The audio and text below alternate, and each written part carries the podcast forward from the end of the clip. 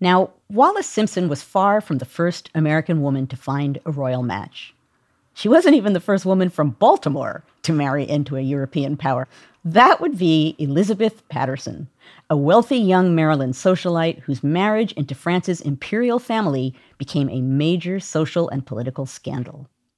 In 1803, as Napoleon was consolidating power in France, he sent his youngest brother, Jerome, on a mission to the French Caribbean. On his way back, the young Bonaparte stopped in Baltimore, where the best families of the city vied to entertain him. And he meets Elizabeth at a ball. This is historian Charlene Boyer Lewis. They dance a dance together and literally get entangled. It's either her hair and in his watch chain or his watch chain in her button, or the stories differ. And it, it really was mutual attraction. It wasn't long before the two were legally entangled as well. After a whirlwind courtship, they married on Christmas Eve. Napoleon was furious when he found out his brother had gotten hitched to an untitled American. When the newlyweds arrived in Europe in 1805, the emperor personally annulled their marriage. He promptly married Jerome off to a German princess and banished a pregnant Elizabeth from the French Empire. Despite her very public humiliation at the hands of France's imperial family, Patterson Bonaparte had no intention of relinquishing her new aristocratic ties. She returned to the U.S. with her infant son, a new wardrobe, and a plan to work her way into Napoleon's good graces. So even though she returns to Baltimore, you know, a rejected woman, she knows she has something incredibly valuable because this is the time period when Napoleon cannot have any children. There's only one nephew and he's kind of sickly. And so Elizabeth calculates as long as I have a male Bonaparte, right. they're going to still want me. So she does not at all act like a rejected woman who had the scandalous past. Instead, she decks herself out in all of the European clothing she bought while she was in Lisbon, which includes jeweled tiaras and diamond and ruby perfume cases. And she goes to every single party that she gets invited to. So she flaunts her status, flaunts her connection to the emperor, and Americans love it and everybody knows the full deal. Everybody I mean, knows they, the full story. It was written up in all of the newspapers. I found a, a copy of a Russellville, Kentucky newspaper who had written up the whole story. So everybody in the United States, even in the most remote corners, knew this whole story. Now, doesn't this sort of you know make her less charming and interesting to in the American scene, which is basically a huge marriage market? It is a huge marriage market, but no, she's incredibly alluring because of that Bonaparte cachet because Napoleon had divorced her, she is considered available. And so she's courted by many men. She gets five or six marriage proposals. She rejects every single one of them. She seriously, however, considers one from a secretary to the British legation, Sir Oakeley. And that's what galvanizes Napoleon to start a correspondence between the two of them because Napoleon doesn't want his potential heir her son to have a stepfather who's British. So she writes Napoleon, takes advantage of that, and says, Well, if you offer me an annuity, which would be like a pension, and you pay for my son's schooling, and you give me a title, then I won't accept any marriage proposals. And Napoleon agrees. And he gives her $12,000 a year. He's going to pay for her son's education. And he says, I'm thinking about making you the Duchess of Oldenburg. Wow. Yeah, this, she was very she savvy. Has some, she has some nerve, doesn't she? She sure does. Sort of going eye to eye with Napoleon. Well, she's probably above eye to eye with Napoleon, but well, Napoleon had created himself. I mean, so in that way, he's kind right. of like the classic American story. He was from an, an absolutely poor, impoverished, nobody knew them family from Corsica, so not even France, right? And he makes his family imperial, he makes his family royal. But Americans saw Napoleon as just this upstart, nobody Corsican. And so, who is he to reject a young woman of one of the finest families in America? And so, Americans rankle at Napoleon when Napoleon rejects her.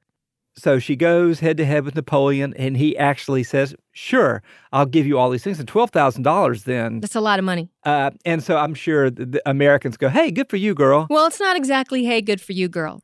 But they are captivated by her because they don't know what her future will be. But rumors start to swirl around about this $12,000 annuity, about this potential title. And so it was one thing to have kind of this captivating woman who's, you know, a cosmopolitan linked to Bonaparte in their midst.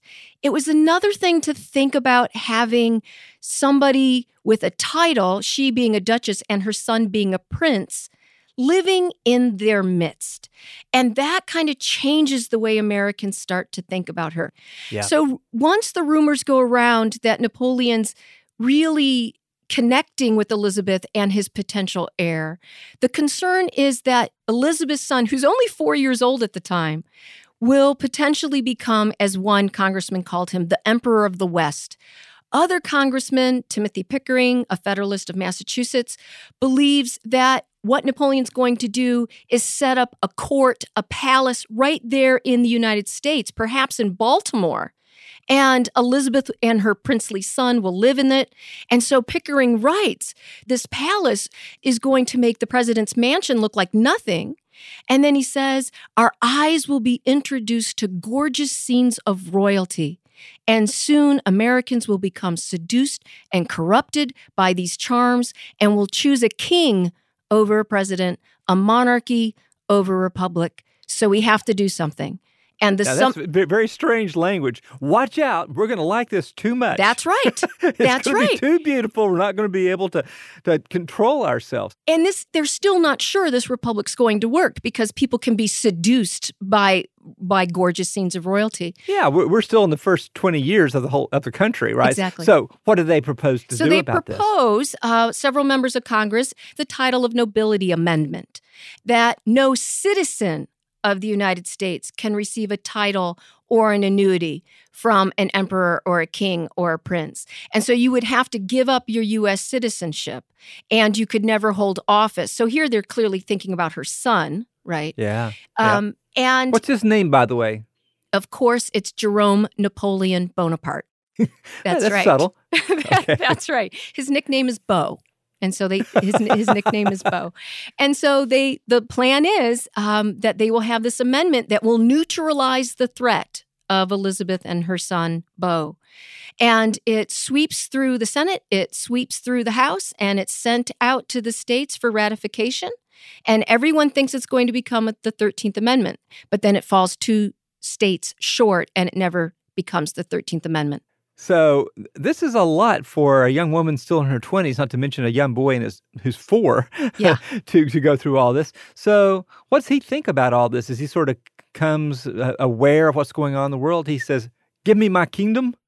No, her son, Jerome Napoleon Bonaparte, much to his mother's dismay, loves the United States, loves being a small r Republican, and doesn't want really anything to do with the whole aristocracy, nobility Wow. stuff.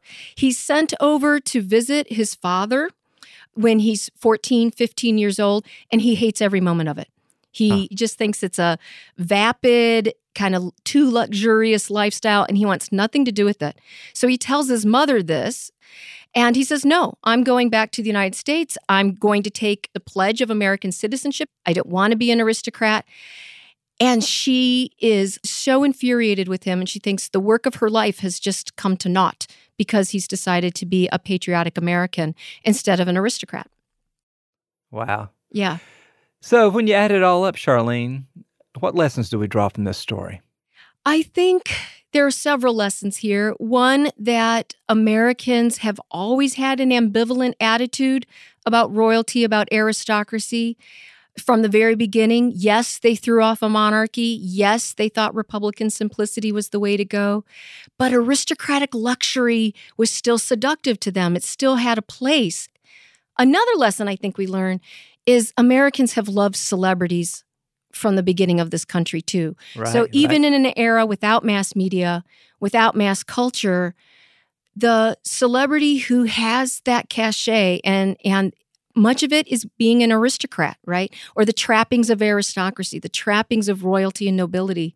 Americans like that. And she's kind of a lightning rod for all of that. Well, bless her heart, but I'm glad she failed. It sounds like it's a good trial for early America to to look this in the face and decide, you know, I think we like our own way better. But yep. I do believe that celebrities today are the Elizabeth Patterson Bonapartes of of 1803. I mean, we that we still has everything, all the trappings of aristocracy without the threat of Napoleon taking over the country. I think celebrities today wish they were as good as Elizabeth Patterson Bonaparte. She had it all. she totally had it all.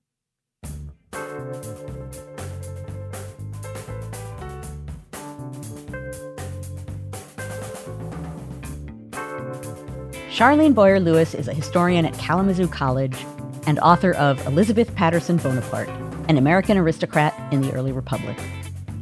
Earlier in the show, we heard from Anne Sebba, author of That Woman The Life of Wallis Simpson, Duchess of Windsor.